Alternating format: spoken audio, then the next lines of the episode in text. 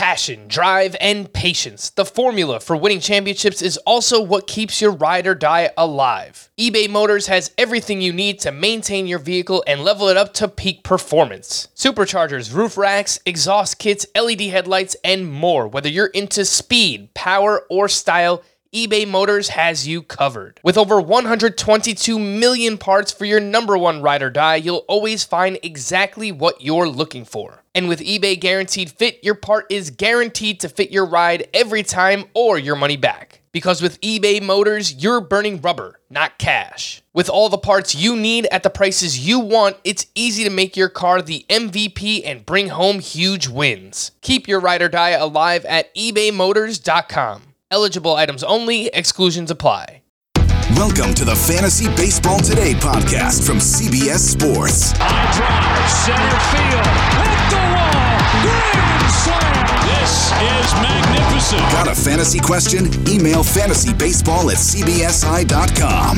Get ready to win your league. where fantasy becomes reality. Now, here's Frank, Scott, Chris, and Adam.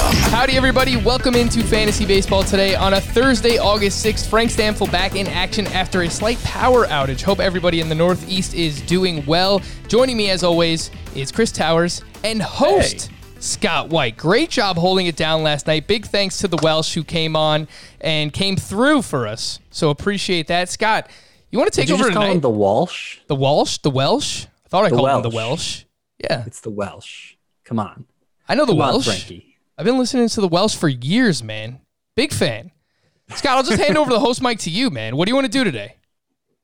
What do I want to? I, I I did not come prepared for this, Frank. I am not taking your job, believe it or not. This should be a, a great relief to you, I would think. Uh, no, you're you're you're ready to host again. You, you have power back, and uh, I'm ready to just be a run of the mill panelist. just for the record, if anyone wants to do my job, feel free. Come on, I'll still get paid for it. But if you want to do the work, by all means, take it away. we'll see. We'll see what we can do. See if we get any takers. 16 game slate on the schedule on Wednesday night. Let's jump right back in. I'm back, and I don't know if I'm back by popular demand, but uh, Susan is also back by popular demand. I asked for your feedback. Most people enjoy. Oh my goodness gracious. So with that, let's get it started. Oh my good goodness, gracious. Gracious. Scott, I'm not sure if you missed that, but it doesn't really matter because she's here to stay. Who is your oh my goodness gracious player of the night? I'm going to go with Kyle Tucker. Actually, Oh, here he didn't It- take the good one. Uh, I, I didn't. I, I I was being generous to you guys. Kyle Tucker uh, started a game against a lefty. That lefty being Robbie Ray. It was the second consecutive day that Kyle Tucker started against the lefty. The first two times he's done that all year. And in this particular game against Robbie Ray, he hit a home run. So, how to make friends and influence people people being specifically Dusty Baker. I think Kyle Tucker is is doing it now as well as he can. He actually had two hits in that other game he started against the lefty. So like Dusty Baker was afraid to start him against lefties. Well, he shouldn't have much fear of doing that anymore. And you know, if when Yordan Alvarez gets back, Kyle Tucker has continued to make statements with the playing time he's gotten. I don't see how Dusty Baker keeps him out of the lineup. Josh Reddick would seem like he'd have to go, right? Yeah, and Kyle Tucker has started eight straight games. Scott mentioned it back to back days here against the lefty, hitting a homer off of Robbie Ray. I mean, to be, to be fair, Scott, you can probably hit a home run off Robbie Ray. Uh, where is Adam when you need him? Gosh, uh, Robbie You guys Ray. have a lot more confidence in my athletic prowess than you should. Just saying. I don't know if it's faith in your athletic prowess or it's just trusting Robbie Ray to be the worst pitcher of He's all time. terrible. I Yeah. would be terrified to stand in the box against Robbie Ray. Yeah, next thing you know, you get a fastball at the Yeah. head. That would not, I would not feel confident or comfortable with that at all. Chris, who's your oh my goodness gracious player of the night? Free space on the board. Aaron Nola dominated the Yankees tonight. 12 strikeouts in uh was it 6 innings, 7 innings? Six innings. Six innings, 12 strikeouts. Just absolutely dominant. Bounced back from uh, not great first start, and you know, obviously had a little extra time off between them, but the no rustiness, the velocity was back up. It was down in his first start, but he averaged 92.5 miles per hour with his fastball. Uh, had both the changeup and the knuckle curve working for him. 19 whiffs on 88 pitches. That's really good against this team. This is a really, really tough matchup, and Aaron Nola completely dominated them.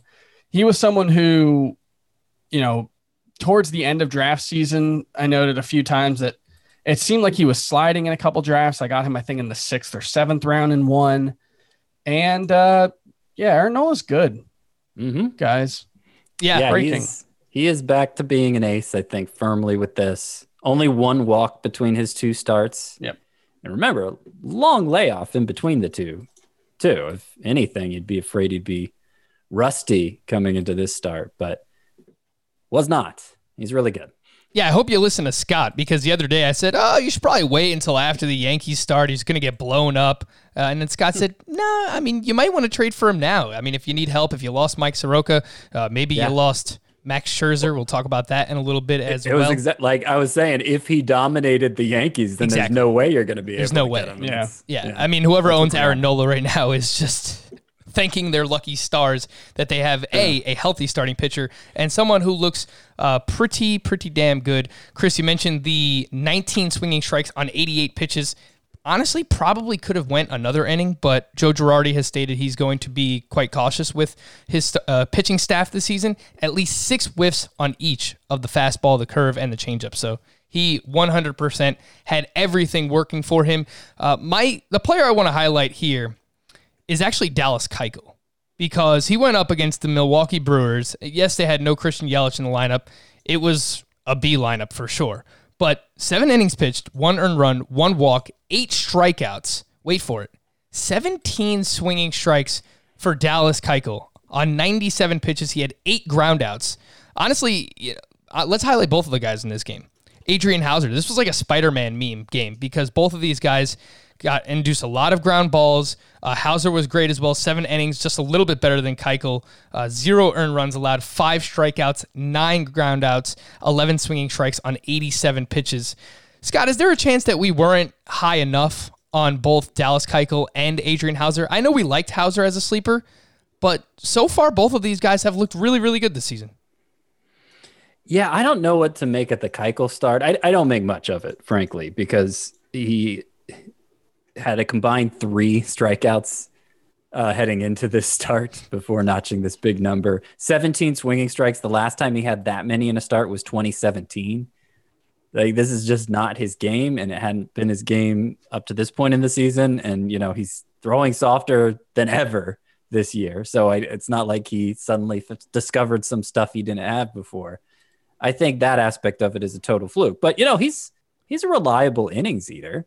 You know, when he's healthy, uh, he pitches deep into games. He's efficient. You know, he'll have some bad starts, some good starts, but the net result is decent enough that you're happy to to. Uh, I wouldn't say happy to use him, but you you're he, he deserves to be rostered. He deserves to be started in the right matchups, and I think he came through for you this time. Houser's the one that uh, is really interesting because like, he looked great as a starter down the stretch. The only real drawback was that he wasn't pitching that deep into games. Uh, he did have one start where he went seven innings, like tonight, but a lot of them were, you know, he didn't even quite go five. But you looked at the number of pitches he was throwing, it was like 65, 70. Like they were clearly just taking it easy with him. You wondered how he'd fare once he started taking that third trip through the lineup. And so far, so good. I mean, he only went five innings in the first start, but one hit allowed.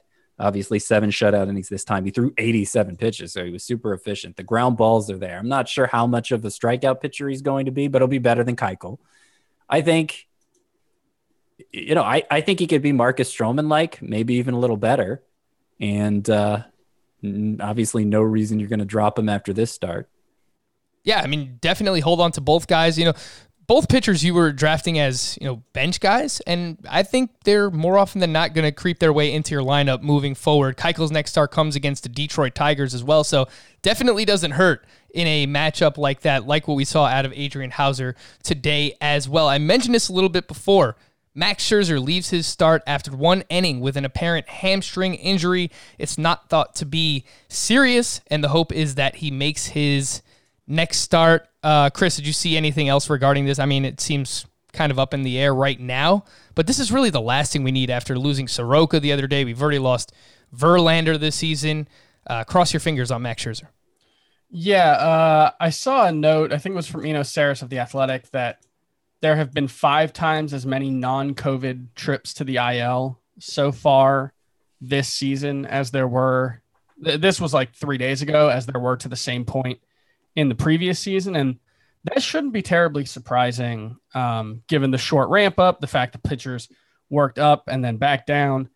Uh, apparently, Scherzer felt this in his first start and pitched through it, felt it again this time, tried to pitch through it. This time you could see, you know, if you look at the velocity chart, he was throwing like 92 uh, at the end of the start or at the end of that inning, really. Um, Yeah.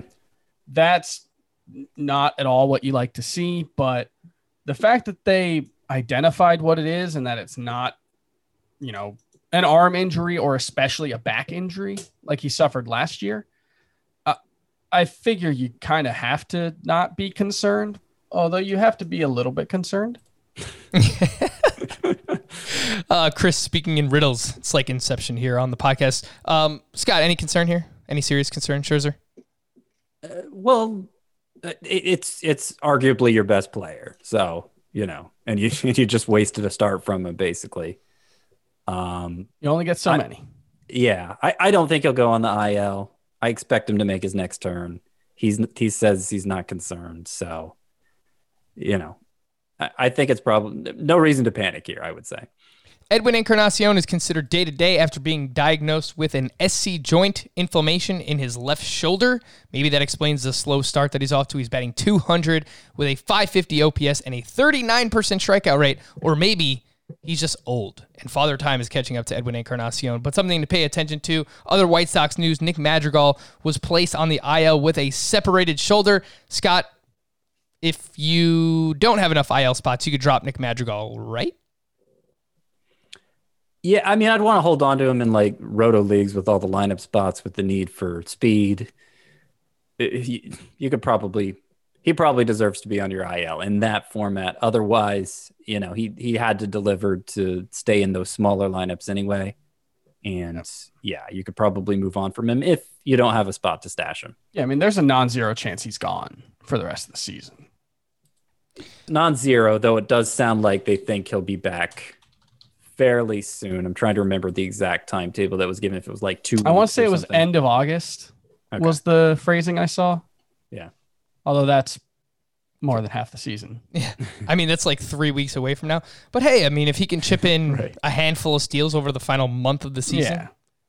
you know, that's something that can sway roto leagues at Yeah. least. A, a two to three week absence is a quarter of the season. So it's Yeah. it's not long, but it's long. It is. Josh James, we speculated, uh, might be headed back to the bullpen. That's exactly what is happening. Brandon Bielak, a name that Chris has brought up multiple times here on the show, will make his first major league start on Thursday against the Arizona Diamondbacks. Bielak has bounced between the bullpen and the rotation in the minors last season, a 4.22 ERA, 1.22 WHIP between AA and AAA. Chris, your interest level in Bielak, it's really just deeper leagues for now, I'd imagine. Yeah, I mean, look, you probably need pitching. I would rather have like Pablo Lopez from last night or even Tyler Mahle. But Bielak's interesting. Yeah, I'm definitely going to keep an eye on him. And, uh, you know, four pitch pitcher doesn't throw super hard, but he's not a soft tosser either. Apparently, the curveball is really good. So, you know, I want to see what he can do. I'll take his teammate over him as well, Framber Valdez. Remember, he pitched in relief the other day, looked really good. Sure, yeah. So let's see what happens there with uh, Framber Valdez. Ozzy Albies was placed on the IL. Scott, the hitches keep coming for your Atlanta Braves with a bone contusion on his right wrist. Some of the top replacements, the most added second baseman on CBS Sports, David Fletcher, Hanser Alberto, Shed Long, and Jonathan Schoop. Scott, which one of those four second basemen, if you lost Ozzy Albies, are you trying to pick up right now? Fletcher, Alberto, Long, and Schoop. Fletcher. If he's going to bat leadoff for the Angels, despite the fact that he's not going to provide much in the way of power or speed, he's going to hit for average. Probably going to score a lot of runs. Uh, in a points league, the fact he doesn't strike out should make him usable. There may be somebody in shallower leagues better than him, but like he, he's to the point now where I think he's he's getting pretty close to to being Hey. must have. David Fletcher homered today. There you That's go. two. And, and you know, kind of a, a low key uh, Actually, back to Point- back with Trout.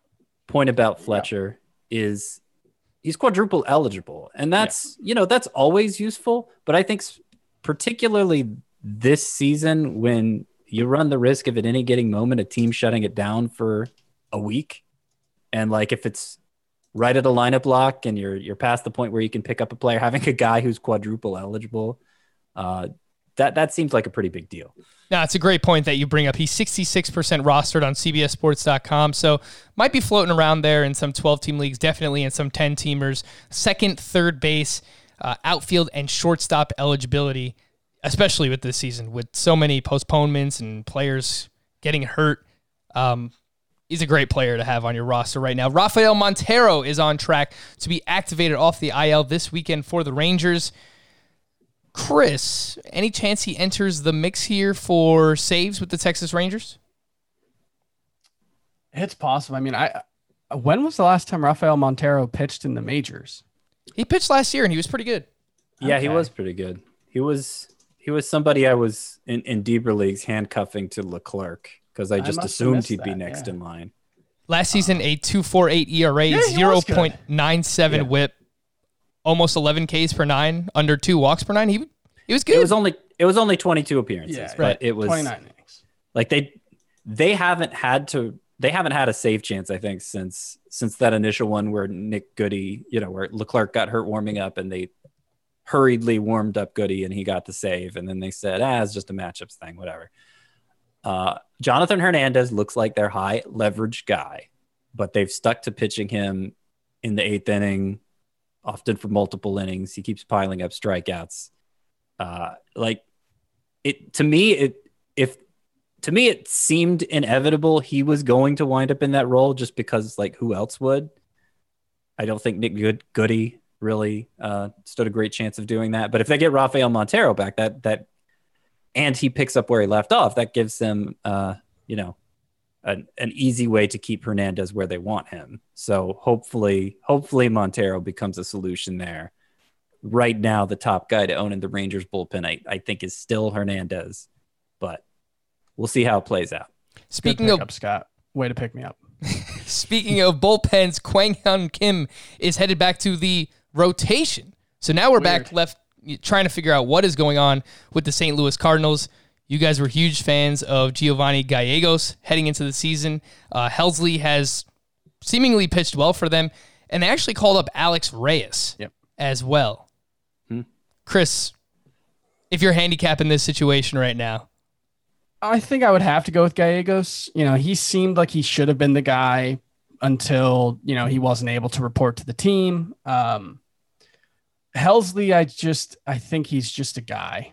I just, I'm not, I just don't think he's all that good. And so I would rather bet on the upside with Gallegos that he gets the chance. Although, Yeah.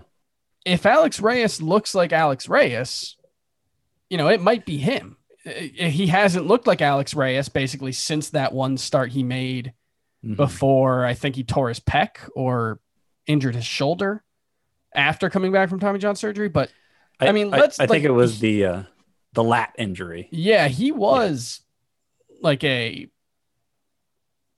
Vladimir Guerrero, Ronald Acuna esque pitching prospect. Like he was considered Yeah.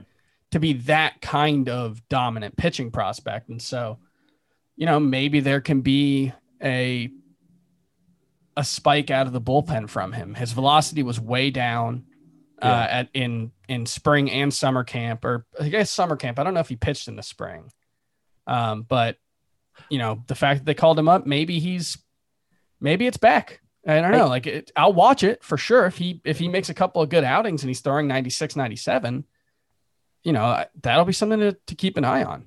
I think there's a good chance he enters into a committee for however long they stick to a committee. But I think just given his health history, his ability to bounce back from outing to outing may not be what's Yeah. required of a closer. That's what I'd worry about as far as his prospects go. And Gallegos, I mean, I hope it's Gallegos. He's he's clearly the most deserving, but to the extent this matters, and people on the Cardinals beat seems to think it seemed to think it matters. When Mike Shildt was listing off options for the ninth inning, with Kim going to the rotation, the first name he mentioned was Ryan Helsley. That that came up in, in summer camp too, and then they ended up naming Kim the closer. But for what it's worth, uh, I'm suspecting Helsley gets the first chance in the role. I hope not. I hope it's Gallegos. Helsley, 28% rostered on CBS Sports. Giovanni Gallegos is 56%. Um, all right, so let's throw all these Cardinals in together. Rafael Montero. I feel like we do this every night with just like a who's who of closer candidates. And then last night, Scott, I don't know if you have it in you, if you've got the Michael Caine ready, but Ty Buttrey, your boy, picked up a save last night. So let me put all five of those names in a in a pot. And which Yeah. one are you pulling out first here, Scott? Is it Gallegos? Is it Helsley? Montero? Is it It's, Alex it's a Reyes? new segment. We're calling it Closer Gumbo. Closer gumbo. All in a Who's pot. the, who's the andouille? Who are you pulling out first? and and Buttrey, your boy. Buttrey. You might use some butter to make a roux when you make a gumbo. I like that you're furthering this analogy. That's that's good. That's nice. Um, I think Buttrey stinks. All right.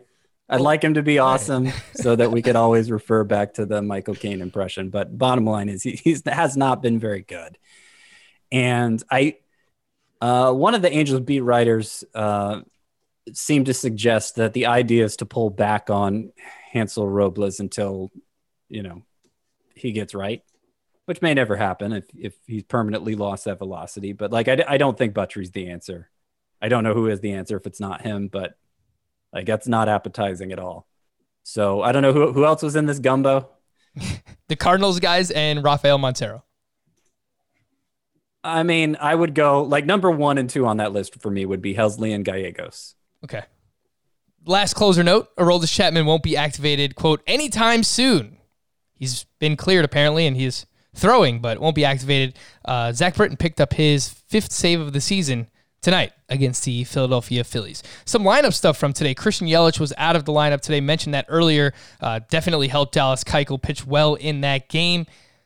I just want to ask, guys, if there is anything that you see, hear, read going on with Christian Yelich, I understand these things can change on the drop of a dime. He can have a four hit game, and next thing you know, the batting average is where we expect it to be.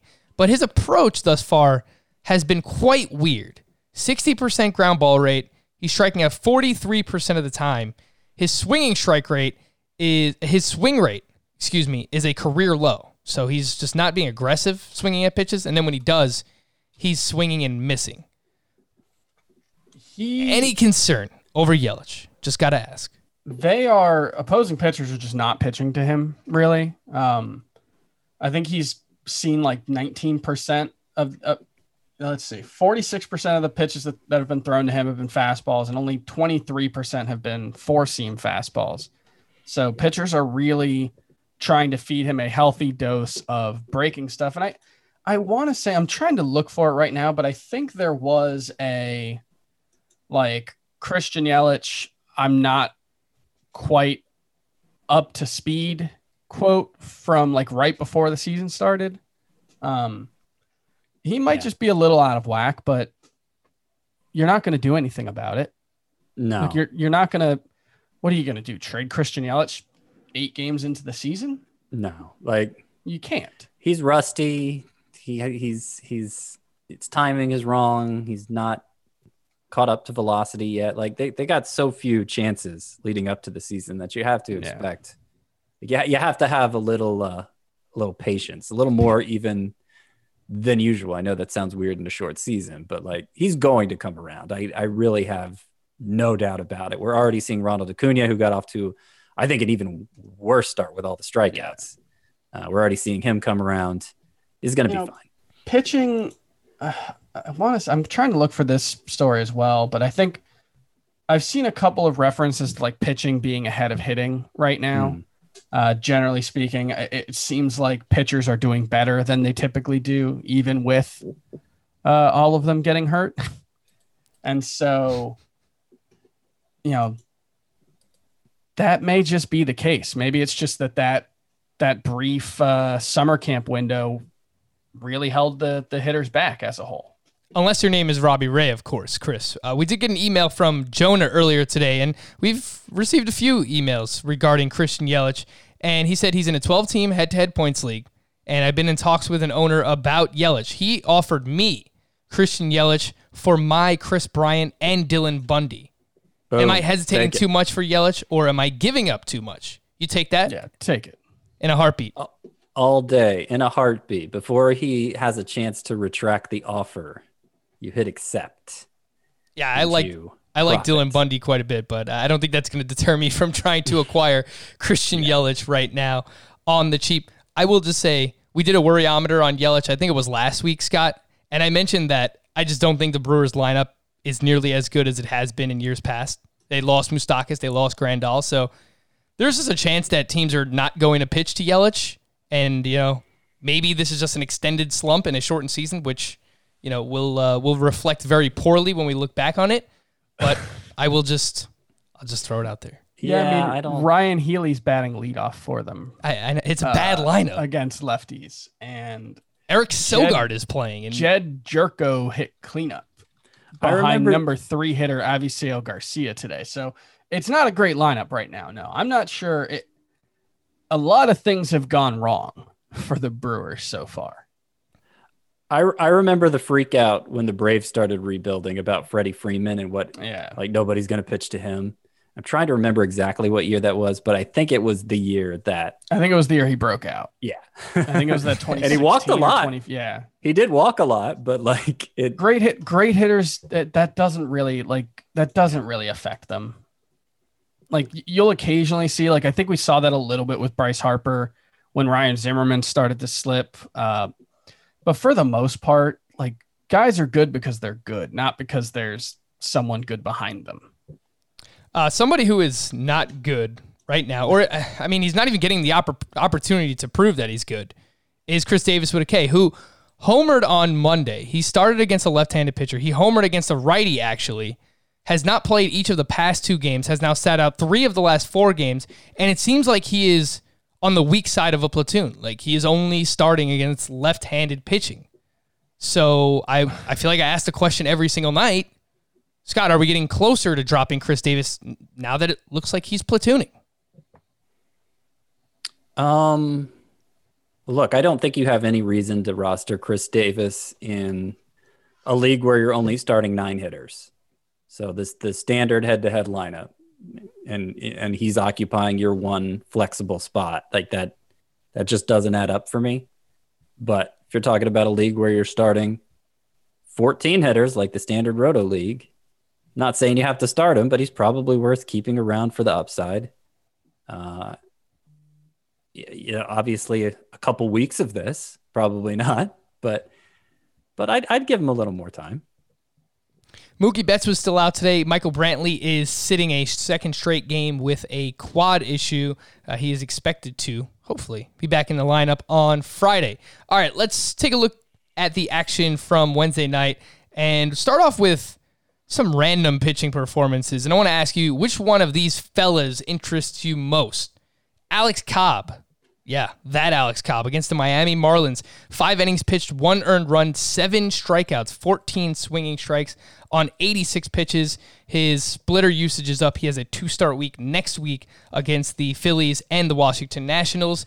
Rick Porcello was going up against the Nationals in Washington tonight, entering this game with a 13.50 ERA, seven innings pitched, one earned run, only four strikeouts. Martin Perez against the Rays, five innings pitched, uh, five shutout innings with four strikeouts. Randy Dobnak at the Pirates, six shutout innings, one strikeout, a ton of ground balls, 11 ground ball outs for Randy Dobnak. Uh, Trevor Williams, the other side in that game, seven innings pitched, one earned run. And Kris Bubic, Bubic Six innings, two runs, two walks, six strikeouts, 13 swinging strikes on 88 pitches. Chris, I'll go to you here first. Which one of these fellas interests you most? Cobb, Porcello, Martin Perez, Randy Dobnak, Trevor Williams, and Bubic. Uh, I think it's got to be the young prospect guy. So Kris Bubic, who you'll see, you know, as you noted, he did throw 97 miles an hour. Uh, that was, I don't know what was happening in the first inning of that start. He must have had a lot of uh, adrenaline pumping because his velocity spiked at 97 miles an hour and basically immediately dropped to like 91, 92. And that's where you should expect him to mostly be. But, you know, there's a little deception in there. He's got a couple of good pitches. And I think what we've seen from him so far, I, I think that, and the fact that he's young and making that leap from, you know, never pitching even in double A, I think I want to see more of him. And, and after that, I, I would probably go Gibson and Cobb. Did weirdly you say enough. Gibson? Was I Gibson didn't- in that group? He should have been. He should have been. Kyle Gibson against Okay, the A's yeah. had nine strikeouts, a quality start, three earned runs over six innings pitched. Uh, he has a two star week next week. He's going up against the Mariners and the Rockies in Colorado. Yeah, I th- Gibson and, and Bubic are kind of one A, one B. Maybe you're not going to want to start Gibson, but you know he's always been one of those guys that like fantasy baseball nerds, and I count myself among their ranks. Uh, have always been really interested. in. He's got this really good slider, and he occasionally throws it a lot, and he does really well. Uh, and he was pretty good last year, and the Rangers are kind of making a habit out of turning your leftover veteran pitchers into, you know, pretty good, pretty good uh, fantasy contributors. And he threw his slider 40 times on 103 pitches today. Mhm. You know, it, it's, I, I think if I need someone that I feel comfortable starting, I'd probably go with Gibson. I, if I'm speculating, it's probably Bubic, but I'm not sure how I would compare them to like Pablo Lopez from yesterday. Who You're, so you're really down I- with Pablo Lopez. I mean, it, Eliezer. Hernandez.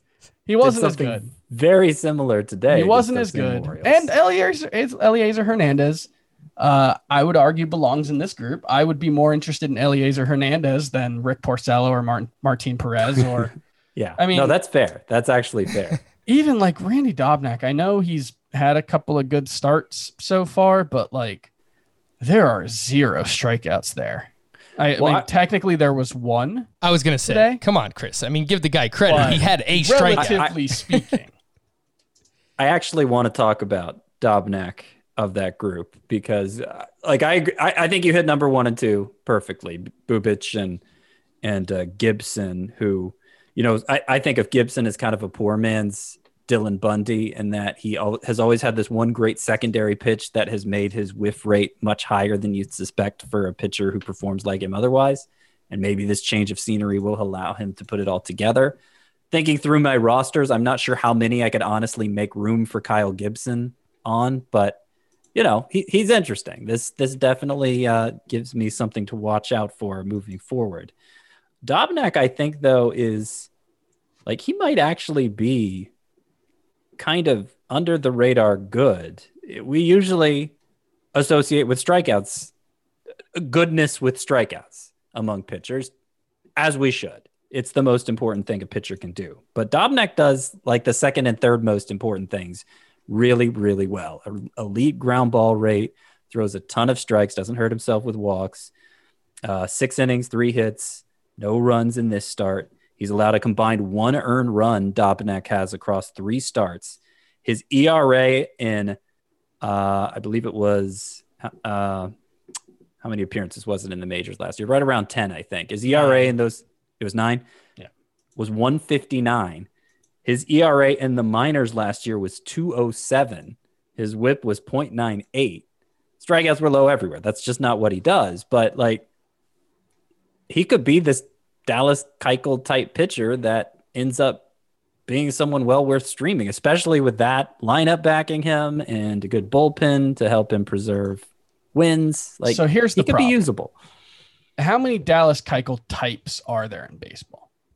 There's not a ton, but Not they're many. not there's not. No, I'm not talking about results. I'm not talking about like how good Dallas Keuchel is. I'm just talking about like the kind of profile we're talking about. Yeah. Because there's really only one Dallas Keuchel. Like this is not a profile in today's major league environment that really plays well uh, for more than like a handful of starts here or there. You know, that's and Dallas Keuchel is you know, a pretty extreme pitcher in a lot of ways. Like there's no starting pitcher who throws the ball out of the strike zone more than Dallas Keuchel. I don't He- think he's, he's- exactly a Dallas Keuchel to be fair, because Dallas, like I think Dobnak's a better control pitcher than Keuchel. He might actually be a little worse at missing bats, but um, Yeah, I, it- I don't it's know. just I- kind of the rare pitcher who comes along who ends up being serviceable, even though he doesn't miss bats. I think Dobnik yeah, does Dobnak, I'm sorry, does everything a pitcher who doesn't get strikeouts possibly could to put himself in a position to be usable. he would definitely be below. I think he would be below Tyler Mahle for me. I think that's fair. Ma- Mahle was very impressive last night, and the swinging strikes were up for him. And you know, it wasn't uh, an easy matchup by any means. I, you know, I, I would say that the Cleveland Indians are probably like a middle of the road matchup right now. Uh, and Mahle looked very good against them, so I, I would put him a- ahead of Dobnak. But for me, I, think Bubic and Dobnak are are the one A and one B for me, especially considering that Dobnak does have two starts where he's lined up for two starts. I mean, you can't really assume scheduling right now, but uh, he's at Milwaukee. We just, you know, ripped that lineup to shreds, and he's going up against the Royals. That's a very good two star week. So Yeah, I'm I pretty, I'm pretty interested in Dobnak. I really struggle with a guy who can't get strikeouts and already throws his breaking pitches like 50% of the time. He also It's like, has, man, there is nowhere to go. he has an amazing mustache, Chris. He no, I, look aesthetically, I am a Randy Dobnak fan. I would love to see him win the American League Cy Young. Uh, I'm just uh, there are pitchers I have more faith in for my fantasy team. I, I do want to ask you guys about Mahle because Chris Welsh and I were both pretty dismissive of him yesterday as a guy who has a really good fastball, has always had a really good fastball, throws it a ton, gets creamed the third time through the lineup. So he rarely has starts where he, you know, even goes six innings like he did yesterday. Occasionally he'll have a good start like that, but um, you know, there, there's a pretty clear pattern there. And I'm not So you're wondering why we like him. Yes. I cannot speak for Frank, but I have always been a Tyler Mahle guy. He was someone who uh, rated out really well by the aces metric um, in terms of stuff and command. And, you know, his velocity's up 94 miles per hour through two starts with his fastball. And he is someone who has tinkered a lot with his pitch mix over the years. Came in uh, with a low 80 slider and a fastball that he averaged right around 93, a changeup at 84. Last He's tinkered a lot because he doesn't have anything Right, but a fastball. right. He's tinkered a lot, but Yeah. you know now he's got this 86 mile an hour fastball that has been, or sorry, 86 mile an hour slider that is a new new version of the pitch, somewhere between the cutter that he tinkered with last year and the slider he used to have. That's been a really good pitch for him in the early going. Uh, he's got this changeup that he's throwing a little harder. That's been a really good pitch for him. So I just, I think the arm talent is there, and I'm hopeful that he has stumbled upon the right mix because he was, uh, you know, a decent prospect, pretty good minor league numbers, has always had, uh, you know, pretty good control. And so I'm just, admittedly, he's just, I wrote this in the waiver wire column yesterday. He's one of my guys. And so is Pablo Lopez. And they're two guys that I just have always been really interested in. Pablo Lopez changeup yesterday looked out of this world good. You know who Uh, I got? I got serious Luis Castillo vibes from Pablo Lopez last night with that changeup. I mean, Luis Castillo's changeup Yeah, is no, like, it looked a, you know, I, am kind of with you on Pablo Lopez. I stuck up for Lopez on yesterday's show uh, when Welsh wasn't really willing to go there. But uh, you know, with in, in his case, there's great control and and like he tends to pitch really deep into games. So even if the strikeouts aren't there, I think remember uh And plus, he's remember- a stallion. Of course. Of course. I'm trying to think of that guy. I think his name was also Lopez, but I can't remember. Rodrigo Lopez. Remember him? Like, maybe you don't. Um, but he was no like this clue. not very good pitcher who nonetheless was usable quite frequently. And I think like that's the downside for Lopez. So he'll always be kind of in that mix as a streamer option. But you know, maybe there's the potential with that changeup that he develops into more. I certainly like a pitcher with a really good secondary pitch. For me, for Mahle, I'll just put a put a bow on this conversation. I have to study it more, but just watching him pitch yesterday, he, it looked different. Like his mechanics look different. So I have to go back and watch from last year, but it, it reminded me of like he was holding his hands closer to his body. It looked a little bit like Lucas Giolito, the way that like that transformation that Giolito went through, and the velocity being up. I mean, those two things in conjunction, um, you know, might actually lead to to something here for Tyler Mahle. It's worth noting, you know, a 53% fly ball rate in Great American Ballpark is not going to cut it, so he's got to get that down.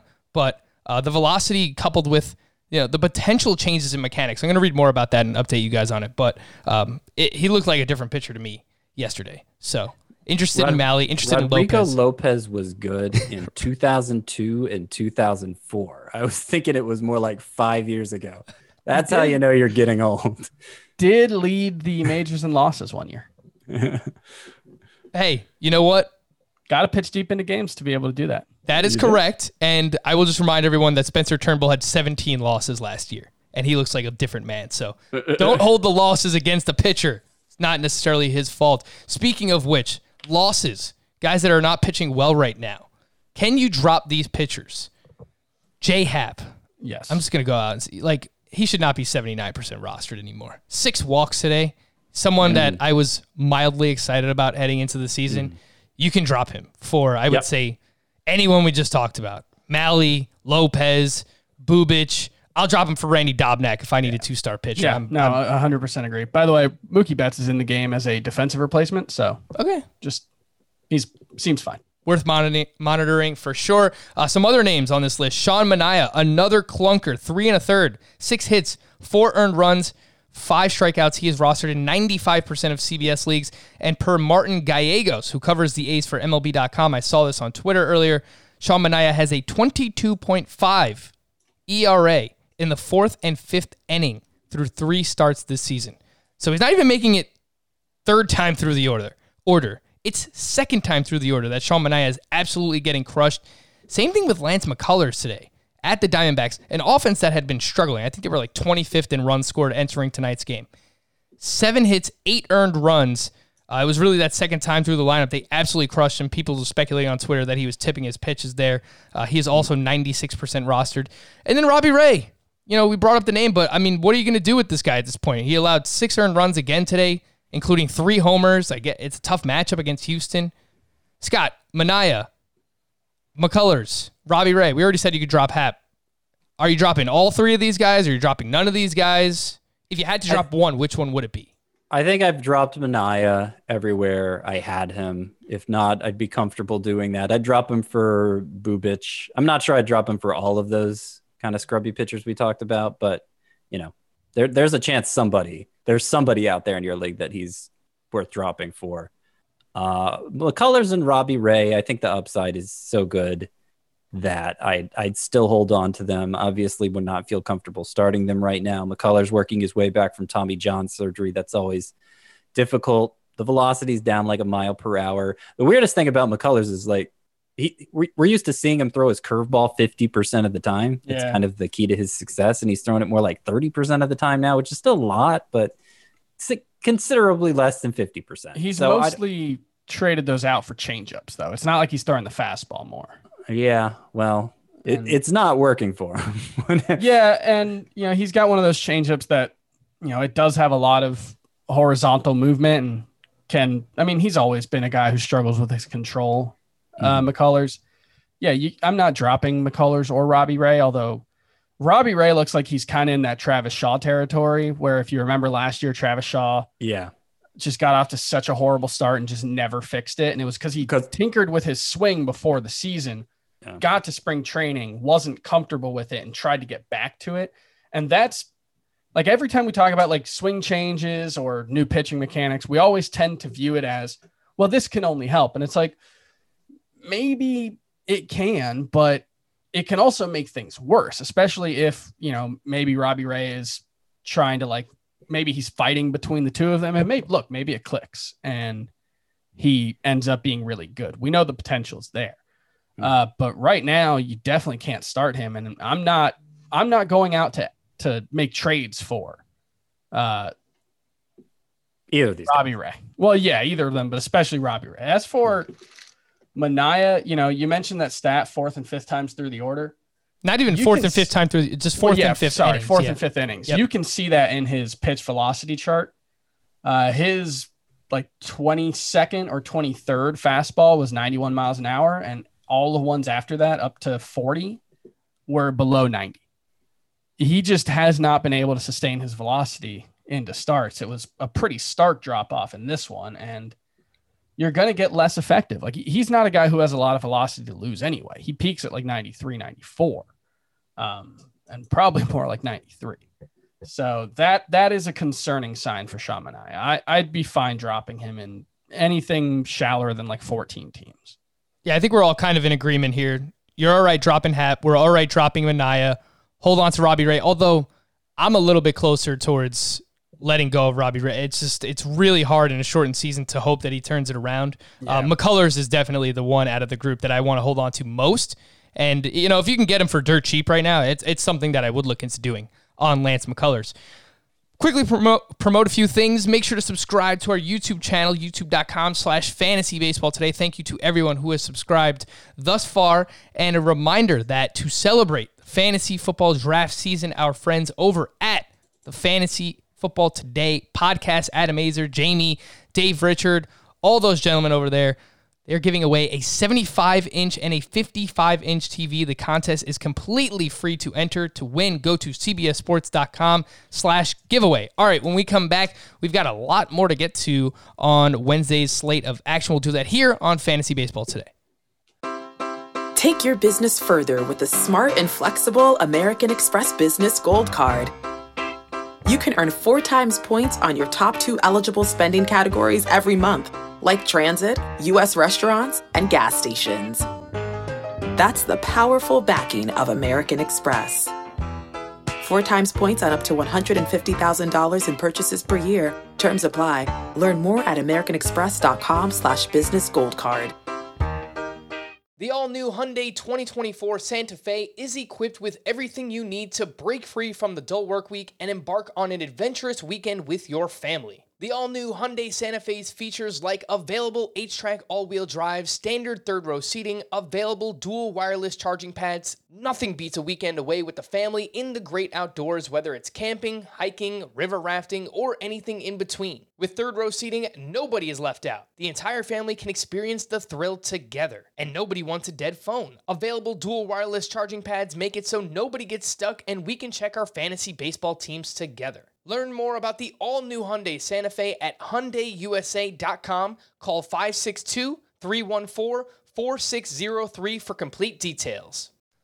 We're firing up the worryometer not on a Wednesday. Well, technically, we're recording this Wednesday night, so I guess it works, but you're going to be listening to this on a Thursday. Mike Clevinger against the Cincinnati Reds, five and two thirds innings pitched, two hits, zero earned runs, five walks, four strikeouts. Back to back games with five walks for Mike Clevinger.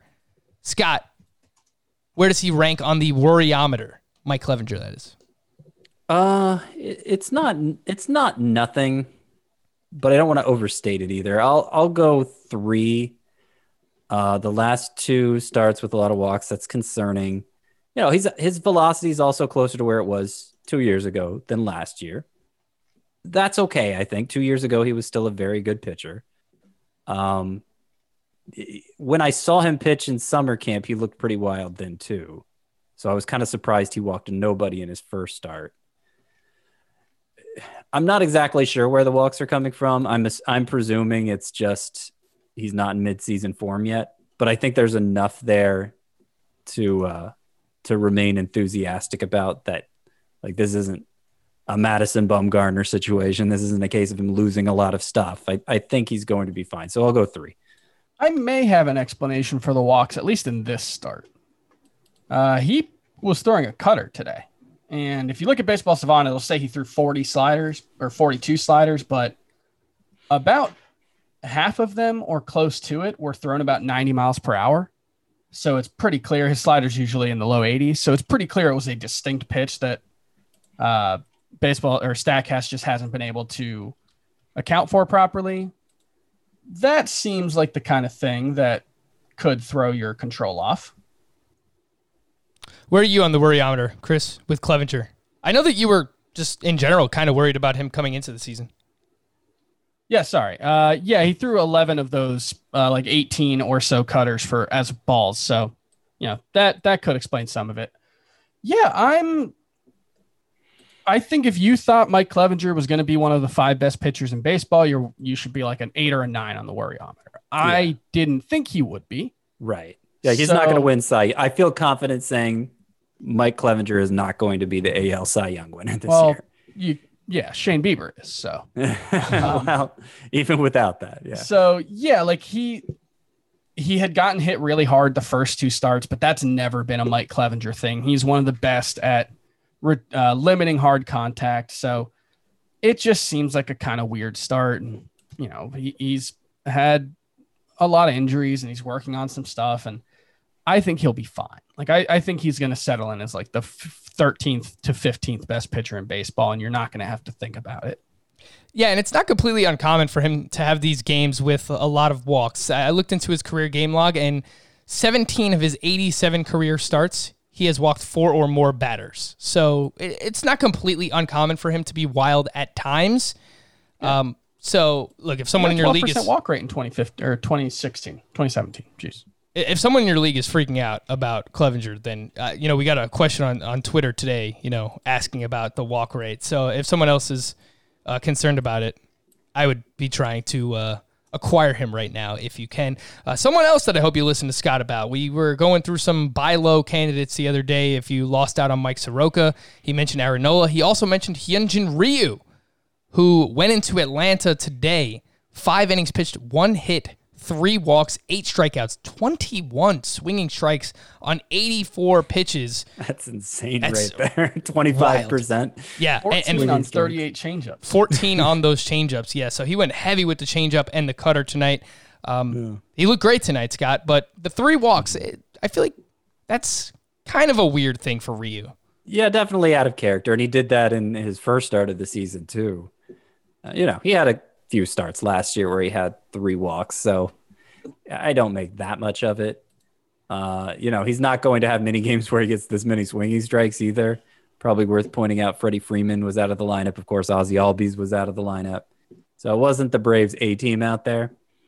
But there was no reason to really be worried about Hyunjin Ryu, and hopefully he's ended, removed whatever concerns you had with this start. Some hitter notes from Wednesday. Some fun with youngins. Dom Smith was batting cleanup against scheduled starter Max Scherzer on Wednesday. He wound up hitting an RBI double off lefty Sean Doolittle. Uh, Dom Smith was not in the lineup. I believe it was last night or two nights ago against a left-handed pitcher. So maybe the fact that he hit that RBI double tonight off Sean Doolittle will help him get in the lineup uh, more frequently. Scott, do you think he needs to be owned in 12 team head to head points leagues yet, or not that shallow? I missed the name. Who are we talking about? Dom Smith. Not that shallow yet, no. Um, especially since we saw him sit against the one lefty, uh, you know, since Cespedes left. So, yeah, I, I mean, I'm definitely interested in him, but it's more of a scout team situation. I probably wouldn't pick him up in anything shallower than 15 team leagues right now. I was gonna say he's not that young, and then I remembered he's six months younger than Pete Alonso. So It's just completely absurd. Uh, Kyle Tucker, someone we mentioned earlier in the show, he started eight straight games, hit a home run off Robbie Ray tonight, and had two hits yesterday against the lefty uh, Madison Bumgarner. Alex Verdugo hit his first home run of the season, first home run as a Red Sox. Two run homer off another lefty, Ryan Yarbrough here. So lefty on lefty action for some youngsters here. And entering tonight's game, he had an 81% ground ball rate. So I know that that was something I wanted to pay attention to heading into the season, kind of similar to uh, Vladimir Guerrero, where you know you want to see Verdugo lift the ball and hit more line drives. Um, Chris, I mean, what have you made so far of Alex Verdugo? I mean, he's been playing more consistently than he was, you know, when the season first started. But 81% ground ball rate, don't love that. No, that's that's not the the approach that you want to see from uh, Alex Verdugo. Although it's not surprising, he's always going to be a a ground ball heavy kind of guy. Um, and it won't be 81% either. You know, moving forward, it will probably be something like 50%. I think that's about where he was last season. Um, I, yeah, I, I'm, I'm okay with what he's done so far. I would hope there's more power to come. Uh, but, you know, even if he had played a full season this year, I thought the ceiling was probably closer to 20 or 25. Um, so, you know, hopefully we got better things coming and, you know, it'll take more balls in the air to get there. Yeah, and the Red Sox need help with their lineup any way they can get it. So, you know, if he gets hot, hopefully um, they can move him up the lineup. That would be great for Verdugo's value. Gary Sanchez, Scott, someone that we're receiving a lot of questions about right now. And look, rightfully so. He is two for his first 27 to start the season. He is another one of those extremely streaky players. 16 strikeouts in those 27 at bats. He only has one extra base hit, which is a double. Scott, if someone offers you their Gary Sanchez for your Christian Vazquez right now, are you accepting that trade? I am. How about I'm accepting that trade?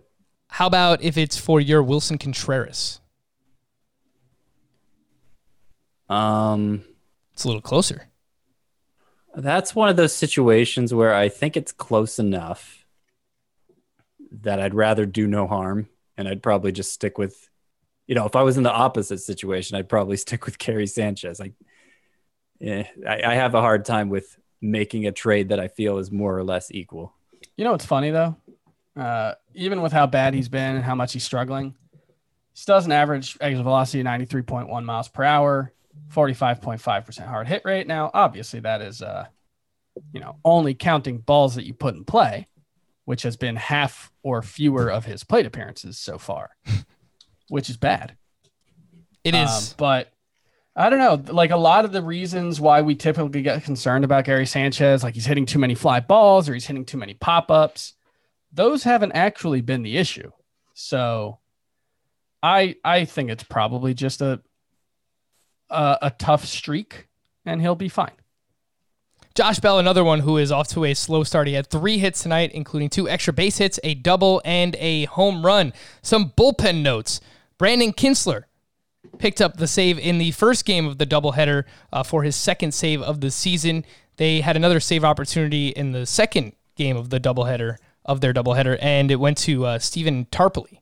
So, I mean, I don't think he's a name that's really worth monitoring or anything. I just think it was Brandon Kintzler was used in the first game. By the way, how crazy is it that here we are two weeks into the season? Among the most secure closers are Brandon Kintzler, Mark Melancon, and Joe Jimenez. In fairness, Brandon Kintzler has only had two opportunities and only yeah, really five games. Are you really worried about him? I mean, he's, no, he's always but, been so stable. But there were guys who we weren't worried about coming into the season who have already sure. lost their jobs and sure, sure. you know, playing half as many or fewer games as everyone else. So he just hasn't had a chance to. Lose. I mean, look, I'm not saying he will blow it. I'm just saying he yeah. has not yet had the chance to it's definitely fair, uh, but I will point out there is not a lot here in this bullpen. I mean, Brad Boxberger, it's not no, great. No, I mean it. Nick Vincent. It wasn't a great bullpen before two thirds of the team got COVID nineteen. So yeah. Well, you wouldn't know based on the way that they're playing and uh, crushing everybody. Helps when you play the Baltimore Orioles, of course, Chris. But first place, baby. Let's go. Let's go, Marlins. Seth Lugo, two clean innings for the save on Wednesday. Edwin Diaz pitched uh, last night in a loss. Well, I guess two nights ago now. Whenever when you're listening to this, and Jeurys Familia had pitched uh, the previous two days before today as well. So, I mean, Scott, I don't yeah. know if there's any serious takeaway here. It just seems like a fluid situation. Uh, and yeah. Lugo was I, the uh, freshest one here tonight. Uh, yeah, I, I, still think Diaz is the guy you want from the Mets bullpen. His last two appearances were before the ninth inning, but they were both fine. I think he's back in a pretty comfortable spot. I I think all season long we might see Seth Lugo used this way, where you know if he's rested enough, he gets through the eighth with no problem. They just leave him out there, kind of like Josh Hader was handled by the Brewers before he became their their actual closer. Uh, I, I think we can see that a lot from Lugo this year, but I still expect Diaz to get the most saves there. Brad Hand picked up his fourth save of the season, one walk and two strikeouts. James Karinchak pitched the eighth inning once again with one hit and one strikeout. It's Brad Hand's job for now, but I, I, don't think that he has a long leash. If he blows one or two saves, I think we see Karinchak in that role, especially the way that Karinchak has pitched so far this season. I, I think we might be, I think you might be, Uh-oh. Frank, Uh-oh. underestimating just who Brad Hand is and how good he's been the past four years. Uh, last last outing, his velocity was fine. It was all the way back. It was back down again this outing. Look back to last year, early on, his velocity was pretty low too. He's not a high velocity guy to begin with. And like he's been getting lots of strikeouts. So, you know, last four years, Hand has a 275 ERA, 109 whip, 12.2 K per nine. I know we're all excited about James Karinchak and what he could bring to the table, but it would be an upset if he's as good as Brad Hand's been the past four years. So, like, let's just root for Hand to keep the job. And I think he has a good chance of doing it. No, we're not going to root for that because I don't have any shares of Brad Hand, Scott, and it's all about me. I, I, don't really have much uh, Karinchak either. Uh, but uh, no, Brad Hand has been very good. There's no doubt about it. I'm just saying, like, when you have someone this good behind you, it's a little bit of wishful thinking. All right. What is? The Which Karen one? check thing for for for Frank. It's a little bit like I want this to happen. yeah. I mean, why not? I mean, he's he's awesome to watch. By the way, Kenley Jansen just got bailed out from blowing a save. He has a league high four saves, but uh should have been a blown save. I like it. It could still happen with Karinchak, obviously. Uh, any closer is a bad week away from losing his job. But I, I feel pretty confident in Brad Hand right now, I guess is all I'm trying to say. I feel more confident than I did a week ago. Yeah. I feel more confident in Anthony Bass, who has been pretty much lights out for Toronto since he's taken over the role. He did allow a walk and a hit in a one run game today, but he converted the saves for Toronto. Josh Hader had a clean ending for the save against the White Sox. Joakim Soria 1.2 innings pitched tonight, picked up the save entering um, Wednesday night's action. Liam Hendriks had pitched three of the last four games for Oakland. I don't really think there's much to see there with Soria, but he's likely the next man up if something were to happen to Hendriks. And then Trevor Gott, always trying to figure out the uh, the Gabe Kapler bullpen. He pitched a clean ninth inning in Colorado, picked up the save in a one run game.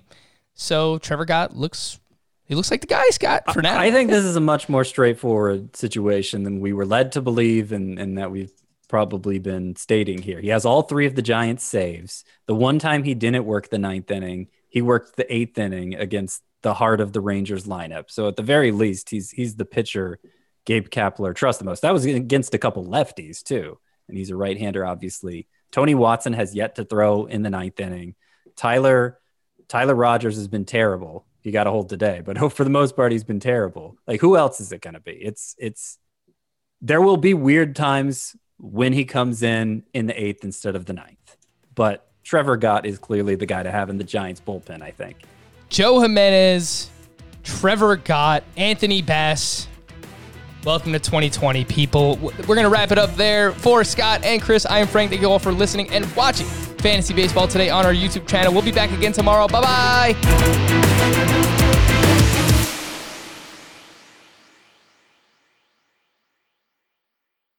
Homes.com knows that when it comes to home shopping, it's never just about the house or condo, it's about the home. And what makes a home is more than just the house or property, it's the location and neighborhood. Homes.com offers in depth neighborhood guides with detailed video overviews, comprehensive narratives, and unbiased information from a multitude of sources. You thought we go in depth with player analysis on fantasy baseball today? You haven't seen anything yet. Each listing features comprehensive information about the neighborhood, complete with a video guide. If you have kids, it's also schools, nearby parks, and transportation options. When looking at local schools, they offer test scores, state rankings, and student to teacher ratio. They even have an agent directory with the sales history of each agent. That's why Homes.com goes above and beyond to bring home shoppers the in depth information they need to find the right home. So when it comes to finding a home, not just a house, this is everything you need to know all in one place. Homes.com. We've done your homework.